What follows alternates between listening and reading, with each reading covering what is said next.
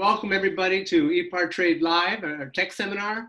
And the title of this one is From Carburation to EV Propulsion, uh, AEM Electronics Then and Now.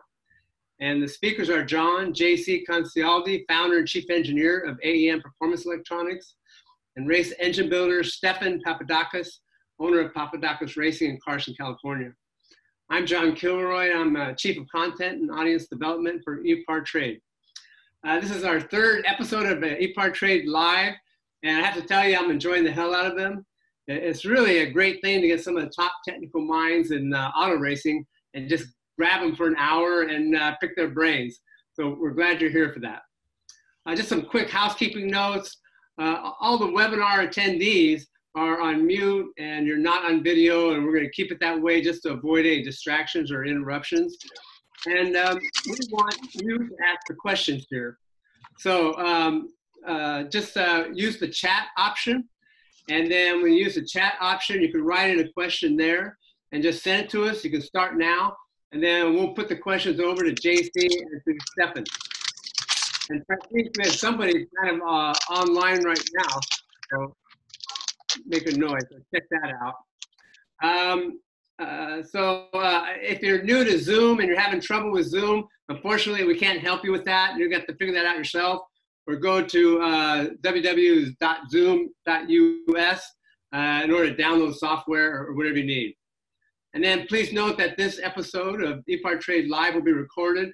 We'll have it available for future viewing. Also, when it's over, we'll send you a, a kind of password so you can kind of view it uh, afterwards or share it with people at your business. Uh, a quick note on ePart Trade. It's a fantastic, robust digital platform for sourcing racing products and suppliers. So Francis uh, Savignon and Judy Keene, uh, veterans of the racing industry for over 20 years, each of them, uh, they decided, they thought that, you know, we, we need to put the racing industry online. Every other industry is doing it. For us to be competitive, we just have to have the racing industry online we have to make it easy, affordable for you to shop the whole world for racing products and suppliers uh, at no charge. Uh, it's open 24 7. It's right there, your desktop or your uh, smartphone. And it's pretty fantastic. So we've got over 25,000 racing organizations. We vet them to make sure they're a real manufacturer of racing parts. So if you're not a manufacturer of racing parts, you don't belong because your parts are going to break in a race. So we have the, the real deal in terms of suppliers we have racing buyers, and we have professional race teams on board as well. And we just ask everybody to register to use ePart Trade. It's like uh, registering for a racing trade show. Uh, we just want to make sure it's an industry uh, only uh, kind of a program and, no real race fans allowed. And it's only for sourcing, it's not e-commerce. So we're not competing with either manufacturers or WDs or speed shops or engine builders or anybody like that. It's only for sourcing. It's a way for you to get a, a, a complete set of options and solutions to a technical issue uh, immediately uh, right from where you are. Okay, our speakers are again John, John C. Concialdi, founder and chief engineer of AEM. And I mentioned this to John earlier. Uh, AEM is one of my uh, favorite companies in the racing industry. I've been in the racing industry for about 30 years. And to see uh, a company just innovate year after year after year is just amazing because the pressure to be competitive is so great in auto racing. And the other thing I like about AEM is that um, I always think of it as a youthful company. So not only are they innovating, they're kind of bubbling up with new ideas uh, like a youthful company, but the young tuners of today, the young hot rodders of today, AEM is one of the biggest brand names uh, to today's generation of, of hot rodders because they're um, hot rodding affordable sport compacts and, and other types of cars, and AEM is the answer. The company's actually started in 1897, and it was the R&D department of Redline, uh, the import of Weber carburetors. So it's got a long history, but with uh, John's guidance, it's just like a, a, a, young company just pushing the envelope. The product line is uh, electrical vehicle control units, CD digital dash displays, and adapter harnesses, wideband UEGO air fuel controllers, high performance gauges, high flow fuel delivery, on and on. And the mantra at AEM is continuous improvement. And you really see that because they're coming out with products constantly.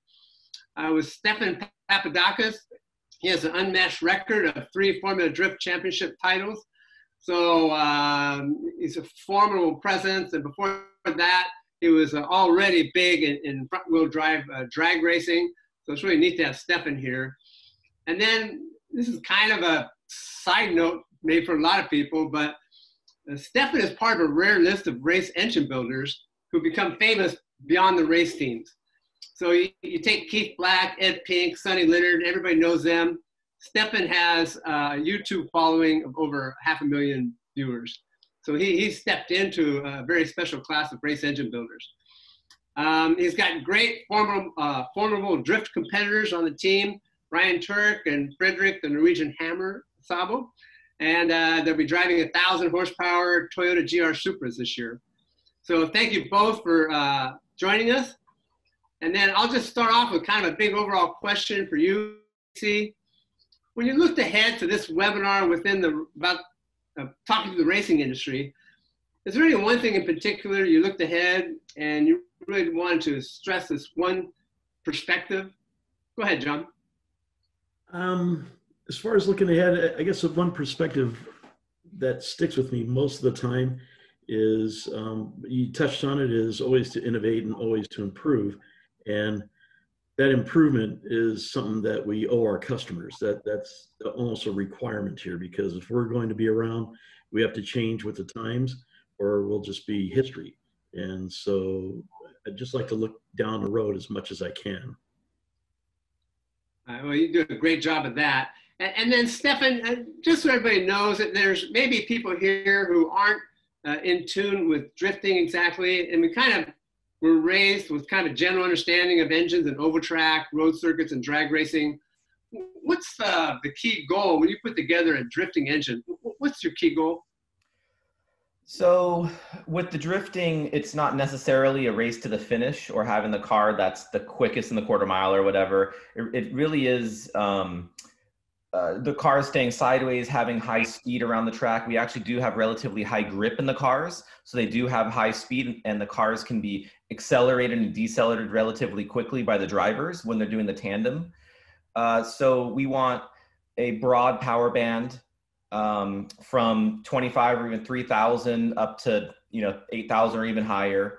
Uh, reliable. These things need to go for weekends at a time. We can't be switching engines every weekend and uh, typically now it's around the thousand horsepower range and we tend to set up the power bands without being too peaky so we want relatively broad power band and then uh, some over rev after the peak horsepower and able to have so we have a very um, again broad power band for the driver okay very good yeah i just pick a question from uh, the chat option again go in the chat option, and write down your questions, and uh, we'll pose them to our speakers. So this is uh, JC uh, from Michael Antonelli. Uh, AEM is an innovator. If we don't have a vehicle that can use your Infinity products, which AEM product or products offer the best bang for the investment? Well, that's a good one. Um, it, it, depends what you're trying to do, you know, because sometimes uh, it could range from anything from a water meth injection system on a turbocharged vehicle where you're trying to get some timing back and get inlet air temps under control. Um, it could range to a Uego sensor gauge if you're doing tuning. So the bang for the buck question is probably got to be focused to what is it you're trying to achieve. And then we have a variety of products that can fulfill whatever need uh, you have. So uh, we have tons of things that you can address tuning and performance increases and fuel delivery and ECUs all in once. Okay, and, then um, let's uh, talk about the relationship between AEM and Stefan. Let's give that some time because I, I, don't immediately recall another manufacturing company having such a close relationship with a real single great race engine builder. So I, I ask this of both of you, but uh, JC, how did the relationship start, and, and how do you work together with Stefan? Um, well, okay, I'll, i met Steph, I think when you're 17, right at JG Engines, and you had the black Civic, I believe, Steph, and we did some tuning.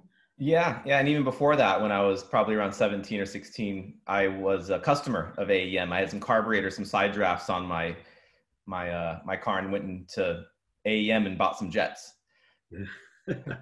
We've known each other a long time. I got to tell you, uh, and again, I hope this doesn't sound too terrible.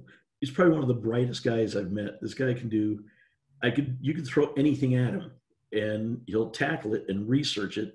And sometimes he'll talk with me and sometimes I'll have an idea and he'll go, you're crazy. And sometimes I'll have an idea and go, oh, that works pretty good, you know? But the thing is, you, as with anything, you need to research it and dig deep and not just take any one person's opinion. Um, so, and Steph's done that. We've worked with him through the years with the racing. You know, he drove the drag car. He built the drag car after we, you know, turned that whole program over to him. So he uses our products and he'll critique them honestly. Sometimes, you know, maybe a little honest, more honest than I'd like, but it's valuable. You know, you have to be able to take it. You have to uh, go through the scrutiny of a hard evaluation so you can come back stronger.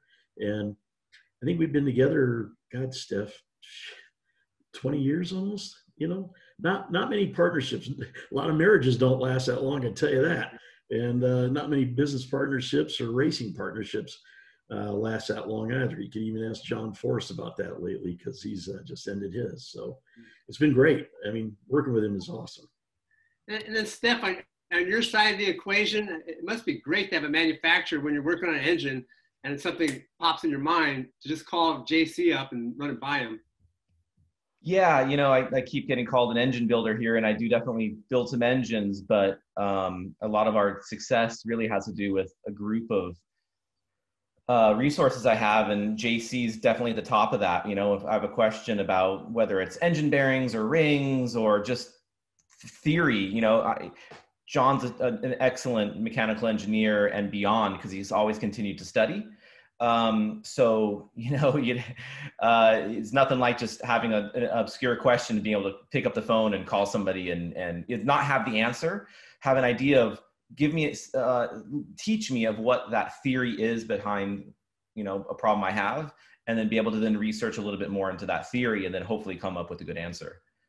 Yeah, very cool. Congratulations to both of you. It's, it's something to see. I'll, I'll take a question uh, from uh, Damian King.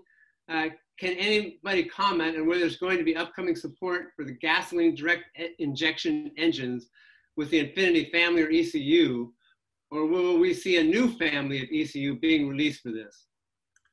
Uh, not for the GDI stuff at this point, no. Um, I have to tell you, GDI is great and it's great for efficiency. Um, to be honest with you, I think we can achieve the same goals with port injection at this point. Um, long term, obviously, GDI is great for emissions, great for fuel economy and stuff like that. So I get it. I get why you want to use it. In racing, maybe that's not quite as much a concern as making ultimate power uh, goes. And so we don't have any plans on doing Infinity uh, for GDI engines. And, and, to be honest with you, we're concentrating pretty heavily on the uh, vehicle control units for uh, EVs at this point. Yeah, and let's uh, talk about that. We have a question from Ryan Anderson. And again, just click on the chat button at the bottom of the Zoom screen and uh, type in your question and, and we'll, we'll, throw it to our panelists.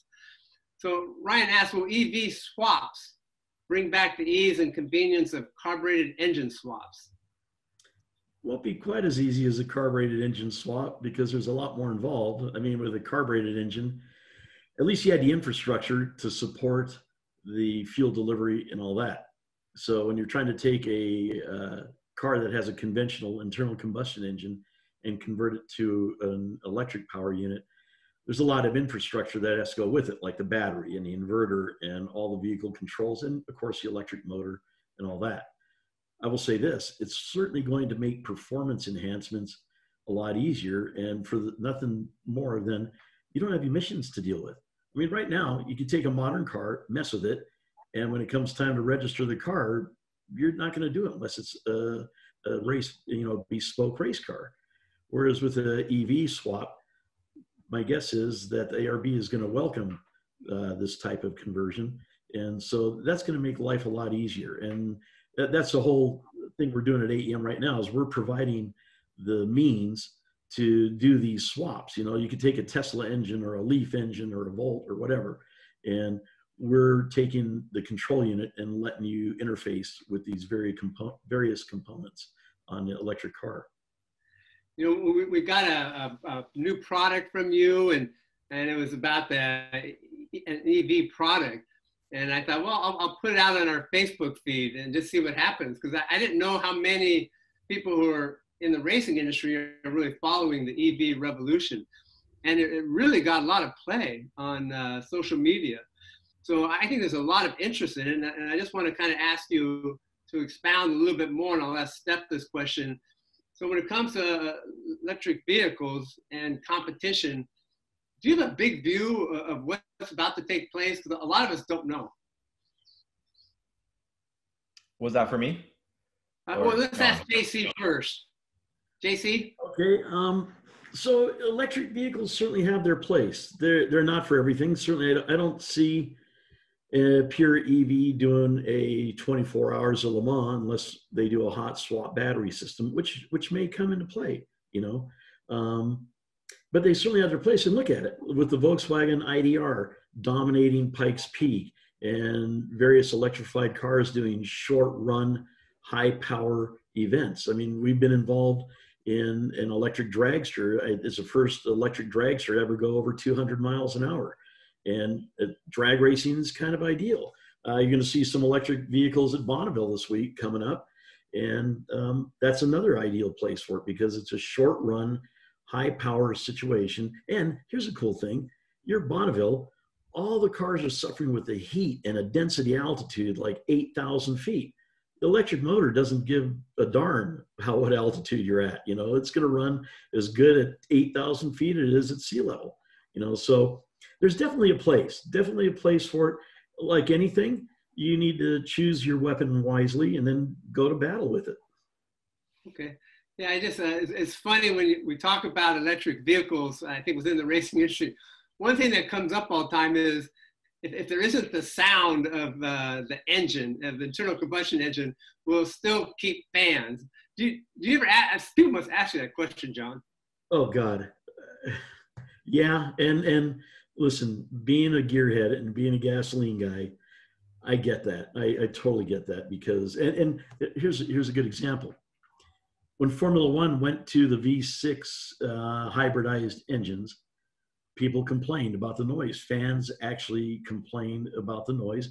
Some people um, embraced it. A lot of people didn't like it. But here's the thing it grew on them, you know? So, like anything, it's new. People don't like new initially but people will eventually embrace the new because two things you're not going to stop it you're not stopping technology. I don't care who you think you are you're not going to do it.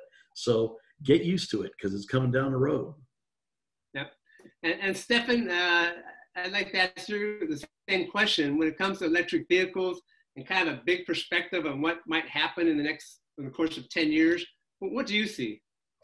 I think some of the technology there, applying it to the race cars, is I, I it, is hopeful. Um, if we had some electric motors helping to spin up the turbochargers to help uh, you know that low RPM lag, uh, even a hybrid system where we could get some low end power and then really have these really robust power bands. I think that's exciting. Uh, as far as the show goes, I have seen it like Formula E and um, again with Formula One, uh, what JC is talking about. And I think it, it is less of a show because it doesn't have that cool sound, like that impact, you know, that I think part of the show is, you know, all the different senses. And for now, the sound that the electric cars make are just not very exciting to me. Maybe there'll be some other technology in the future that sounds different. Uh, but for right now, I think it decreases the, the, the effect of the show at the moment. Yeah.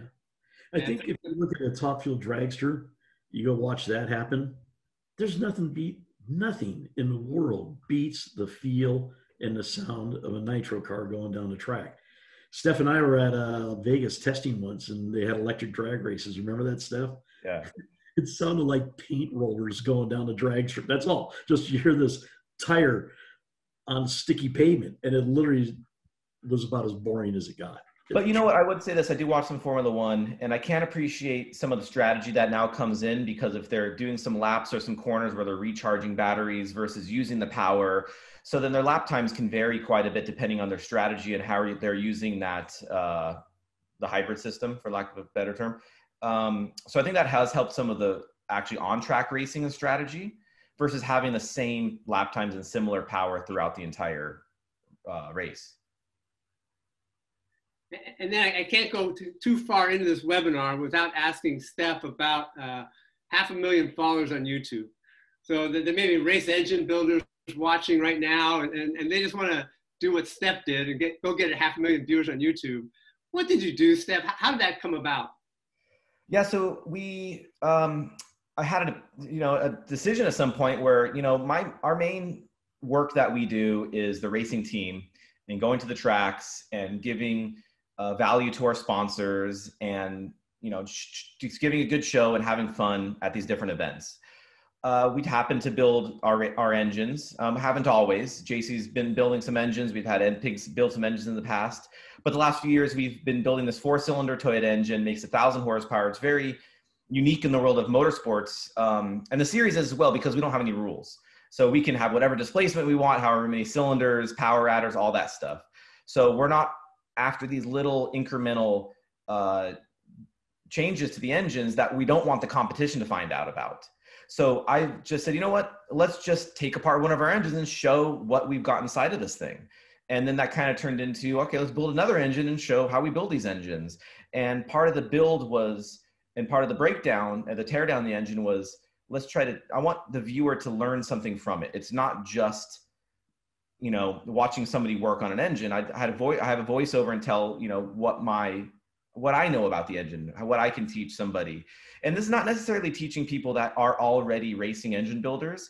It's about that middle group that that maybe someone that's new into wanting to rebuild an engine or you know, which I consider like the bigger um, audience of the YouTube.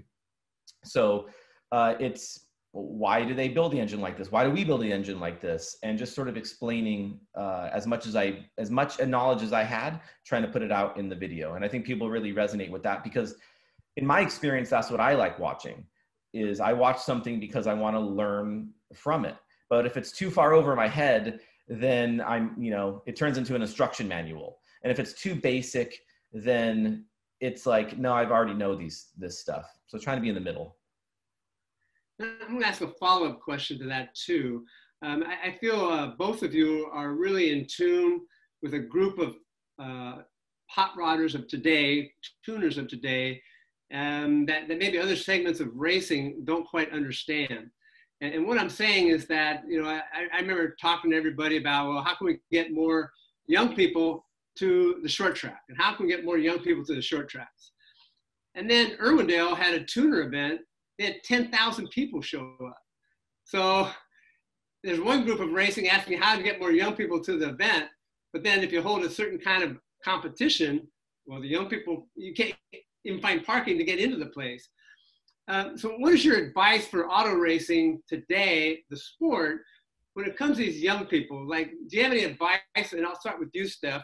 Uh, what's really attractive to this group of uh, young people who, who they love fast cars? Yeah, so I will speak from my own personal experience that if I'm into if I have my street street car and I'm into modifying that car, I'm gonna look around and see try to follow maybe on social or whatever people that are modifying cars in similar ways than I am to get some ideas to you know be part of that group or at least eavesdrop on that group. Um, and that kind of turns into some of those people and those influencers called for lack of a better term might be doing events and so then those are tend to be street cars that are at racing events. So that's what we call like tuner events, right? They're tuning street cars. Yeah. Uh, at the circle track, I feel like it's gone off into such an abstract vehicle that the car isn't like my street car anymore. It's just a race car. So okay, so I, that's fine. The racing may be good, but I have to care about the driver and I've got to care about that form of racing. I feel like one of those two things need to happen. And I feel like the at least in my circles, or at least what I follow, I'm not interested in those particular drivers. And take, NASCAR, for example. I think there's a lot of interesting tech in NASCAR, but they tend to not talk about that because it's all secret. It's hard to even see under the hood of one of those cars. So if I can't find out about the tech and I'm not into the drivers, I don't care what driver necessarily wins, then there really isn't that much for me there. Um, but at some of the tuner stuff, there may be. So like we're talking about this Friday night circle track stuff or the sprint cars or whatever I don't know, like, I'm not really into watching cars going around the track in the circle, and I'm not really interested in the drivers, and the cars are so different than anything that I work on. And even if it was similar, they're not really talking about the tech. So there really isn't a component for me to be interested in that form of racing. Yeah, that, that's really good. And, and that touches on something I've thought a lot about is that uh, there are certain segments of racing that have moved away from the tech part of things and they've they've specified the cars and, and they've kind of reduced innovation. And I think that really harms uh, the interest level that a lot of people have in auto racing if you remove the tech part of the story. I, I think the driver story is fine, uh, but and the, the, level of competition is great. But uh, you know what's under the hood is an eternal question in the racing business, and I think we still need that to keep people interested. Yeah. So, so let me. So yeah. So as IndyCar moved from you know 50 or 60 years ago these experiments on who can do the 500 the quickest different engines different chassis everything and you know maybe somebody wins by 10 laps i'm okay with that i'm interested in seeing how the race folds out maybe they blow up on wrap you know just before the finish because that crazy technology didn't work. But as they've gone to this homogenous uh, you know spec series essentially with two engines and one chassis it's not interesting to me anymore. And I'm uh, afraid that you know NASCAR there was a lot of interesting tech there in the background, but as they go to I think one chassis and one transmission and maybe a couple of engines or three engines, again I think it loses the tech, and then now it's just drafting for three hours in an oval. Yeah, there's, there's one uh, really well-known, respected race engine builder who just uh, now loves Bonneville because when he goes to Bonneville, there's no rules. Go as fast as you want. And uh, that, kind of says something kind of where we're at. And, and JC, I, I want to put the question to you as well. I feel AEM is really in touch with uh, the, the younger uh, performance enthusiasts. And uh, I just kind of wanted your advice is if you see like racing could do more for that performance enthusiast to, to get him behind the wheel of a race car. Well, you, you got a kind of a dichotomy there because racing's a business, and so they have to have an appeal to a broad audience, and that broad audience is two. You know, there's the spectator, the guy that wants to watch people go in circles, and they have their drivers they root for and stuff like that, and that's that's what keeps racing alive is money and TV rights and all that. In my opinion, that's kind of a bummer because I'm a tech guy and I'm with Steph. I'd rather look under the hood. I'm interested in what makes the car tick. But I think we're the minority in, in the particular group of people watching this webinar. We're not the minority, but as a whole, sadly, we are the minority. I, I personally gravitate towards a small, I, I love Bonneville because it's anything goes, man. What you could dream up with safety reasons, what we could dream up, you could run, which is great. All the lower class stuff, like, uh, you know, drifting, like Steph said, no rules on engines. So let it fly and do what you can do to make it work. I think it does a bit of a disservice to the automotive industry for sanctioning bodies to homogenize their uh, engines and parts because it kills innovation. A lot of times that innovation does make its way to the general public. And so I, I think in that regard, we've kind of hurt ourselves in the racing world. But thank God for the smaller series like like Drift or Bonneville or even you know I love WEC because WEC is open to a lot of different ideas and they kind of let them run a little bit wild, not crazy, but they go a little wild. I remember a while back they were doing alternate fuels and they were doing a ton of stuff when we were in that gasoline, one of the many gasoline crises and they're playing with a lot of alternate fuels, which to me, I'm a, I'm, I'm a fuel junkie. So I love the fact that they were doing different fuels and stuff like that. So I, I like the small series. I like the tech. Let me ask a, a question from uh, people writing in their questions uh, via ch chat. So it's for both uh, JC and Stefan. Uh, as industry leaders, do you see performance hybrids being uh, the new standard for performance vehicles the next five years? uh, four-wheel drive without the traditional longitudinal drive shaft. Uh, any thoughts there, JC? Totally. um, hybrids have a place, and and look at some of the new hypercars that are made by Ferrari and McLaren and people like that. They've hybridized some of their most expensive cars. And, and, again, let's go back to what this brings to the table for the everyday user. They don't have price constraints, so they can experiment and do things like Formula One and all that. That the technology from those innovations where you have no constraint does make it down to us eventually. You know, with a hybridized car. Problem with hybrid cars, you have hybridized system. It adds mass to me, mass is death. I'm not a big fan of adding weight to anything excepting my stomach, and that's about it. Um, but it's not a good thing. So it has a place. I think it can be used to cover up some holes. I hell, I drive a hybrid car back and forth to work these days, and it certainly has a place in my life.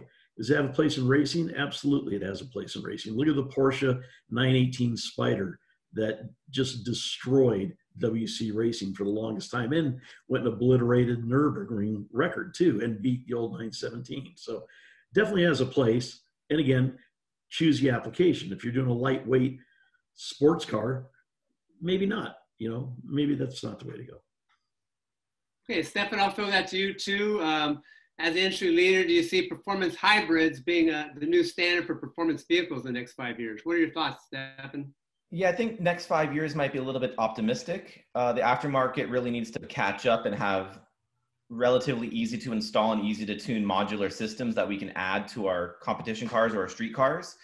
Right now, everything is uh, it, it's it's challenging, if not impossible, to add some hybrid system to a current setup that we have right now. There'd be a huge amount of development on the mechanical side, and the electronic side, and the control system side to where you'd be turning into some development team and the cost would be so high that you'd lose sight of trying to win events and you'd be off in this weird tangent of a development and and uh, i don't think it would necessarily net better results.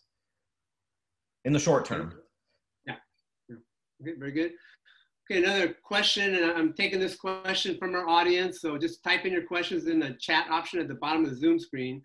So jc uh, it's kind of a long question. Infinity is a great platform and very high speed, but has a, a few details that might be upgraded in order to be perfect. And uh, what about uh, map sensor sampling frequency? Uh, does not match engine speed frequency, and this causes weird waves in readings, especially with race cams. Uh, obliging the tuner to apply high filtering to the signal. Would it be possible to set up a feature that matches engine speed in order to avoid cam manifold pulsation to full map reading. Uh, so that, that one's above my pay grades. Uh, JC? Okay, so here's a question I'm going to ask back, and, and here's what it comes down to. Yeah, certainly. First off, we're not the the Infinity is a mature product, so gonna, it's it's pretty much done on its development cycle. So that's the short answer. But let's let's get into it a little bit.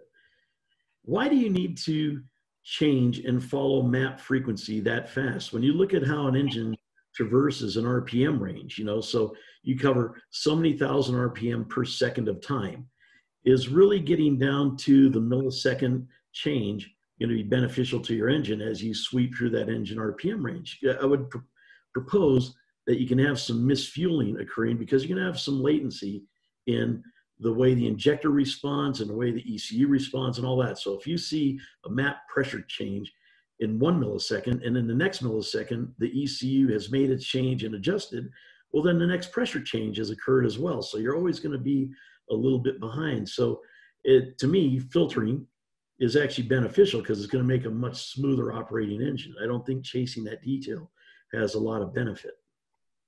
Okay. All right. And then, JC, I'd like to ask you another question. Uh, so when we go on uh, the AEM Performance electronics showcase on ePartTrade, we see 37 items of content. So we can look up AEM new products, AEM popular products, videos, technical papers, give a fantastic showcase. And to me, it's like walking into a gigantic trade show exhibit and you get to pick and see what you're curious about and just kind of go through AEM. Well, but is there one or, say that again? Hey, so we'll thank Lawson Malika for that one. okay, yeah, thank you, Lawson. But is there uh, one or two new products like right now, recently uh, from AEM that you'd like to talk about in this webinar? Well, we have the vehicle control unit for the EV. We have the uh, key touchpad, and we're just going to introduce a new version of our uh, water meth nozzle. You know, uh, when you first did the introduction, you talked about always innovating, and we had a water methanol system that is really popular. Actually, does quite a good job. But as we look at our product, we'll always look at it with a critical eye and say, what can we do better? So we've just introduced a new nozzle. So the control system, everything else is the same right now, but it's a new nozzle. And the main benefit of it is people would have a road race car, like they have an Evo with a turbo on it, and they go do a time attack event and they'll burn through a gallon of water. And by the time they're getting to the last lap, they're out.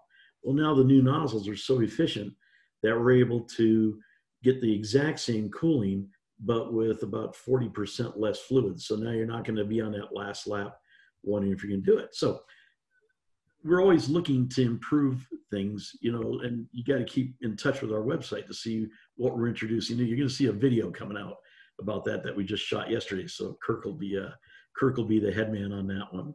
Um, the EV controls are taking off, and we're gaining a lot of traction. As I mentioned before, we've done projects with Steve Huff with the Dragster and Ford Motor Company, and um, I can't remember Pat's last name up in Washington. They did a the Cobra Jet 1400 Mustang, and I think that thing went 830s at 170 in a quarter mile with uh, four electric motors. It, it, to what you, when you get back down to the noise question that Steph we talked about a little bit ago, this Mustang, if you can imagine, it's got electric motors, and it idles. So you see this electric Mustang pull up to the line idling, and he's got a transmission. So he puts the thing on a brake. The, the launch of this car is uncanny. I can't believe the axles and tires even stay on the car with how hard that thing comes out. You know, so um, yeah, we have a lot of cool stuff coming out. Yeah, I think uh, instant torque has to be an attraction of uh, electric vehicles. Interesting. That's for sure. And then, uh, Stefan, I wanted to ask you about uh, you, you, built a thousand horsepower Toyota GR Supra, and uh, again, your followers followed along with you. And, and, I thank you also for, for capturing that audience because in, in the old days when there was just print magazines, young guys needed the print magazines to encourage them that uh, going racing, tuning up your car, going faster, it was doable, that it, it could be done.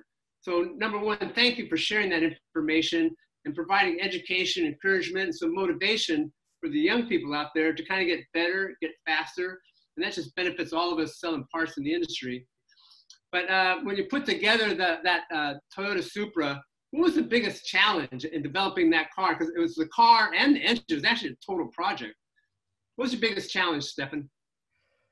the biggest challenge was yeah new car new platform new engine and there not really being any parts available in the aftermarket and that's where the you know benefit of just having a big network and a lot of really smart friends uh, helped with the build so i talked to jc several times about you know whether it was uh, the, the engine like talking about like what we're doing with the head gasket piston rod design cam valve train um, and then just taking our experience from what we've done before, trying to really look at what uh, Toyota and, and, the designers have done with that engine in the car, and then saying, okay, let let me back up by saying we've had a we we will reach limits of what the factory has designed sometimes and then we will say okay we've broken this or we're limited by you know this connecting rod or the head gasket or whatever. And then we'll work on modifying that to make it stronger and then kind of moving forward from that.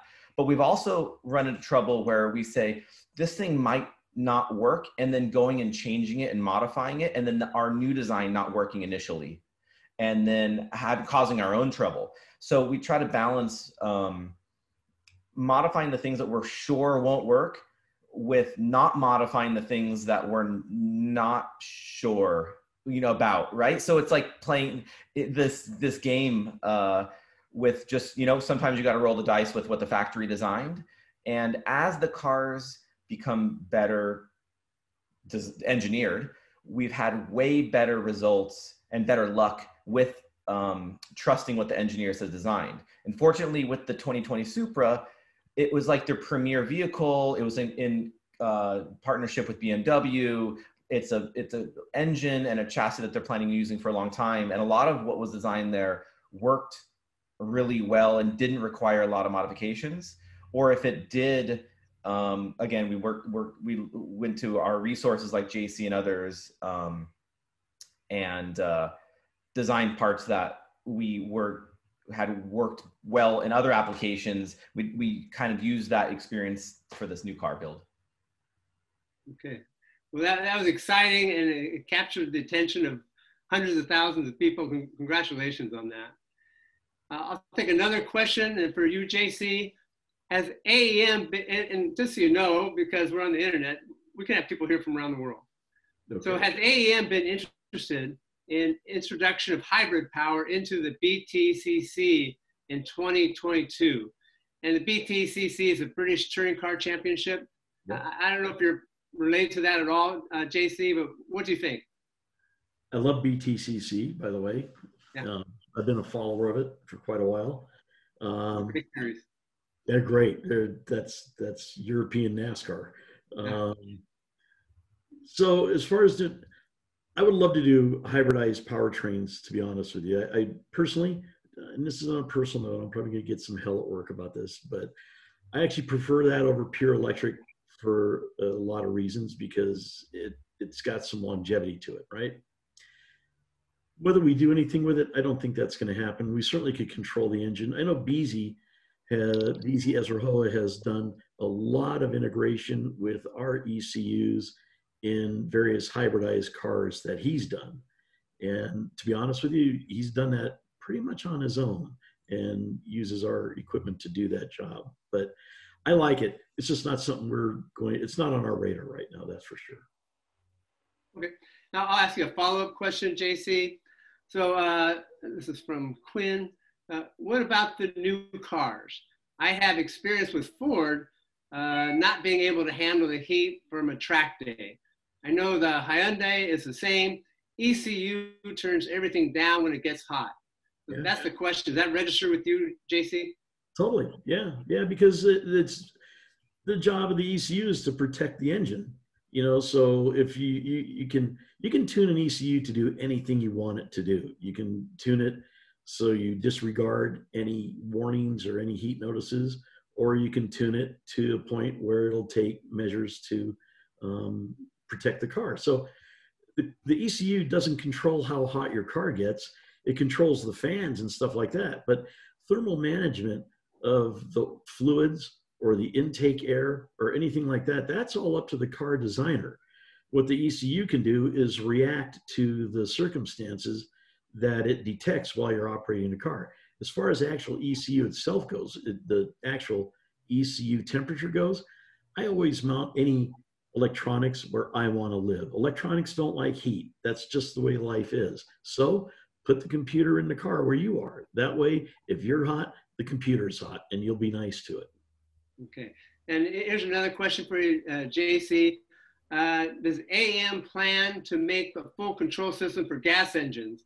And parentheses, it says ECU plus PDM plus keypad, like AEM EV. Uh, AEMEV is the first foray into the keypads and the PDMs, and that will eventually make its way down to integration into the uh, the Infinity series. It'll all be done through CAN.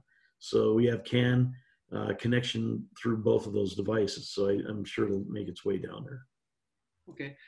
And, then I've had questions that people uh, offered here, and I had this question too, and it's and just go into it as in depth or not as in depth as you want, but it has to do with the pandemic and, and how we're all getting through this pandemic. So uh, for JC, how, how's AEM doing this pandemic and any advice for racing businesses to get through this thing? stay safe, be healthy. Um, as far as AEM goes, and this is kind of odd, and I hear this from a lot of people, is currently our business is as good as it's ever been. It's actually better than it's ever been.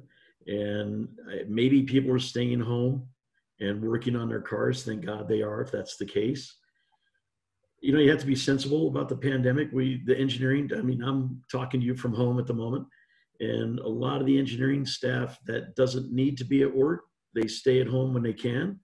And then if we have a test or something that requires our presence, then we go into work. And, and to be honest with you, Greg is Greg and the, the gang at AEM have taken extraordinary measures to protect the employees and people uh, from this COVID situation. It's it's sad, but you know, for us, it's not hard to socially distance, and we have people cleaning that place continuously. We've, we've gone really a long way. So, for your business to survive, you have to survive first, and then after you survive, then you could address, you know, getting out to your customers and stuff like that. yeah, I'm, I'm very grateful that racing figured out a way to at least get the cars back on the track, even though the fans can't be in attendance uh, many many times. But uh, at least the cars are rolling, and uh, they've been able to do that without creating any controversy, which is a, a big success, I think, for racing. And then for step, oh, go ahead, JC. As you think about it, car being involved in cars is great social distancing. I mean, think about it. You do a cruise, you're certainly six feet away from each other. You're certainly not breathing everyone else's air. So to me, car clubs and uh, motorsport events, provided they're held in a safe way to do it, that what a great release. What a good thing. You're stuck in your house. Go out for a drive. You know, go out and enjoy what we have, and don't let this get you down. Very good. And Stefan, I'd like to just ask you. I'm not trying to pry or anything, but uh, we have interest in it. So, uh, how, does the how are you doing within pandemic? And then any advice for other race engine building companies out there?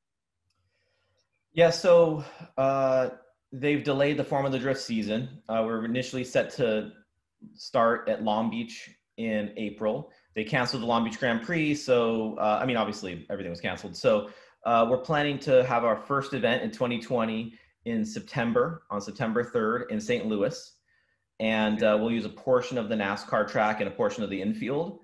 And it's set up to be uh, to have. We're going to go whether they allow fans or without. And because it's at a very large NASCAR track, even if they have a very low, like 25% uh, capacity, and we're fine with having you know five or ten thousand fans because really our our we have a very strong live stream, and then we also have some television. So much so much and also all the social media and and so much of that content uh, that just gets created from those events. We don't necessarily need to have a lot of people in the stands to have a successful series. So starting in september we're going to have um, instead of eight rounds at eight weekends we're going to have four weekends uh, each with double headers so we'll still be able to handle uh, all, all of our four or i'm sorry We'll have four weekends, each with double headers. So we'll still have eight rounds of competition, and we'll have the full championship, uh, but with, with with less traveling. So we're going to go to St. Louis, Dallas, uh, Seattle, and then Irwindale, California. Okay. Uh, good luck with that. It sounds like a great plan. And um, again, the, the, followers of Drift are just fanatics. So uh, I'm sure you'll maintain the following. Yep. Uh, and then as far as what we're doing as a team internally is we've kind of pivoted a bit and we've said, okay, we're going, obviously we're going to do these events, but we also want to make sure that we're creating content within the team. So continuing to, to do YouTube videos that people are interested in, uh, Instagram posts, uh, Facebook, um, and just, and, and building as much uh, content that we can share with our partners so making sure that their parts and the car with decals and stuff like that and using their parts are, are profiled in the different content that we're creating. And also um, if we do any kind of private test sessions, uh, we'll go and film and, and uh, share those as well. Fantastic. Okay, I have uh, another question I'll run by JC from Cody Gulfstram. From the inception of the Infinity, a, a dealer had to be trained by AEM to sell the ECUs and this was to ensure the dealer could properly support the product line. What is the plan and time frame to build the dealer and knowledge network for the AEM EV line? JC? It will be similar. Will, you know, in order for us to be successful, the customers got to be successful. So we're going to have to teach them how to do it. So I'm sure it's going to be a very, very similar. Obviously, with COVID happening, we're not doing anything like that right now. Uh, so until that problem resolves itself, we may end up having to do um, something like this, like we're doing here, do Zoom meetings and maybe teach uh, our potential clients via Zoom until we can get them live and personal. Um, I wish I could show you the dyno setup we have for the EV stuff because it would be really cool to uh, share that. And hopefully we'll do that in the future when we could see some test equipment that you guys could really enjoy. It's going to be fun 10 years from now to remember this conversation because uh, AEM is one of the few companies which we can talk with which we can talk about EV in the racing industry. And uh, it'd be interesting 10 years from now. I, I remember AEM was the only one talking about this. So uh, good luck with everything. 10 years and, from now, we'll be doing hydrogen fuel cell stuff and all all. Right, yeah.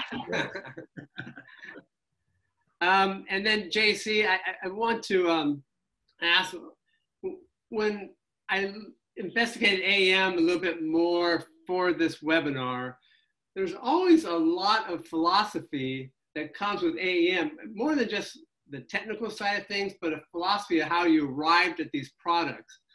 And so I just wanted to ask you to describe your approach to developing uh, AEM as a company and, and as uh, creating this great product line. You, have, you obviously have a philosophy. Yeah, we do. Um, for, and first off, I'll preface it with this. This isn't all me at all. The, the team at that, the team there, and here's, people have heard me say this time and time again. Oh my God, I'm working with the best team I ever have. And they'll say, oh, you said that, you know, two years ago.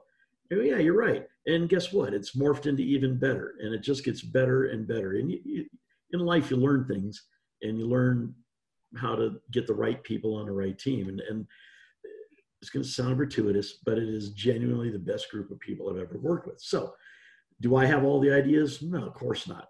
You know, Kirk keeps his eyes on what people are talking about out in the field and you know he'll point things out and say hey look you know i'm starting to get inquiries about certain things certainly we come up with stuff you know we we've no baseball player bats a thousand. We certainly haven't. We've developed some things in house that we thought were really awesome and they were clunkers. They're probably going to throw them on my coffin when they bury me. But other things you know we've sat down and gone you know we're going to make this. There's a hole in the market and that hole could be from the lack of a product or the hole could be the product that is at a reasonable price that's attainable. Because if you make a product that no one could buy, then what value has it? You know, so then we, you know, the fuel pumps, we developed them. Other pumps were really pricey for no reason. And so we we started developing pumps. Then we started to work with our suppliers. There, and I, I consider suppliers not just suppliers. I consider them technical partners. If you have a good relationship, they'll work really hard for you. You sell what they make for you, and it all works out really, really well. So we went ahead and, and started making them ethanol and methanol compliant, and we worked with supplier to do it. So it's not a, a, any one philosophy. It's kind of keeping your eyes open and watching trends and seeing what's going on, and even uh, EV stuff. We've been working on it for quite some time, and to be honest, when at PRI last year, the whole thing at work was, oh my God, I cannot wait to see people's face when we launch this thing. It's going to be crazy. And indeed it was, you know, so yeah. yeah, it's a, it's an amalgam of thought, I think. Well, thank you. It is uh, really a words worth uh, thinking about for anybody running a business. And, and Steph, I'd like to ask you kind of a similar question. Um, do you have a kind of a guiding philosophy on, on how you run the, the race engine business? It's really a tough business, and just to keep the doors open year after year is hard for everybody. Uh, it, not let alone go out there and win races. So, so, how would you describe your philosophy to all this, Stefan? Uh, it would be so we're in the business of I think we're in the business of eyeballs. We're in the business of getting exposure for the companies, for ourselves and the companies that we work with, and need to be in tune on where those trends are changing and or or headed, and also make sure that we are personally interested and believe in the same that same thing. So for years we did front wheel drive drag racing. It was very popular, you know, around 2000 and then uh, as NHRA Sport Compact started getting bigger, I thought that, you know, you know, now we need to be the fastest cars on track. So we've kind of transitioned a bit to rear wheel drive, you know, tube chassis cars in the NHRA Sport Compact. And, and, uh, and then as, you know, that I started getting a little bit maybe turned off on the drag racing stuff or burnt out, you know, the drifting stuff was coming up. And I started seeing a lot of interest in just friends and even myself. And so started learning and and we actually pivoted and transitioned to, to drifting um, and we're still there now. Uh, but you know, four or five years ago at least, uh, probably closer to ten, you start seeing a lot of you know eyeballs in social media and uh, Facebook, and uh, started focusing on creating content and stuff there. And I think you know, as Facebook made that changes after the last election, um, and companies and stuff started having less traction on Facebook uh, I started, you know, seeing, okay, I think YouTube might be a place that, you know, a lot of eyeballs are headed. And, and I was watching a lot of YouTube myself, learning how to do stuff. And, you know, again, pivoted there and, and started making um, content on YouTube. Uh, so, you know, if I say that the, the successes we had, that was kind of the successes, uh, but we also had some things that didn't really always, that didn't pan out. So, you know seven or eight years ago with the off-road short course off-road series i thought for sure those things would be in stadiums because i grew up watching mickey thompson off-road and we built an off-road truck and started going to the short course races and it just didn't really go anywhere and even today there's having some some struggles trying to expand that series and they're not in stadiums today so we spent some money um, but i also had a ton of fun i mean the most amazing racing that i did was the short course truck off-road and uh, but but that again that that, that didn't go anywhere. Um, at least as far as a, a profit center for the racing. Um, so you kind of you know like JC was saying, you kind of maybe a company that's building products has different ways they go with the products, and some really succeed and some don't. And for us, it's where we are creating content and where we're getting excitement for the things that we're doing. Um, and I really need to have an eye on what's hot now and what might be hot in the future. And just real quick, uh, it's really hard for race engine builders to, to find people who are as meticulous about the work as you are as the owner of the company. Uh, any secrets to finding good people out there?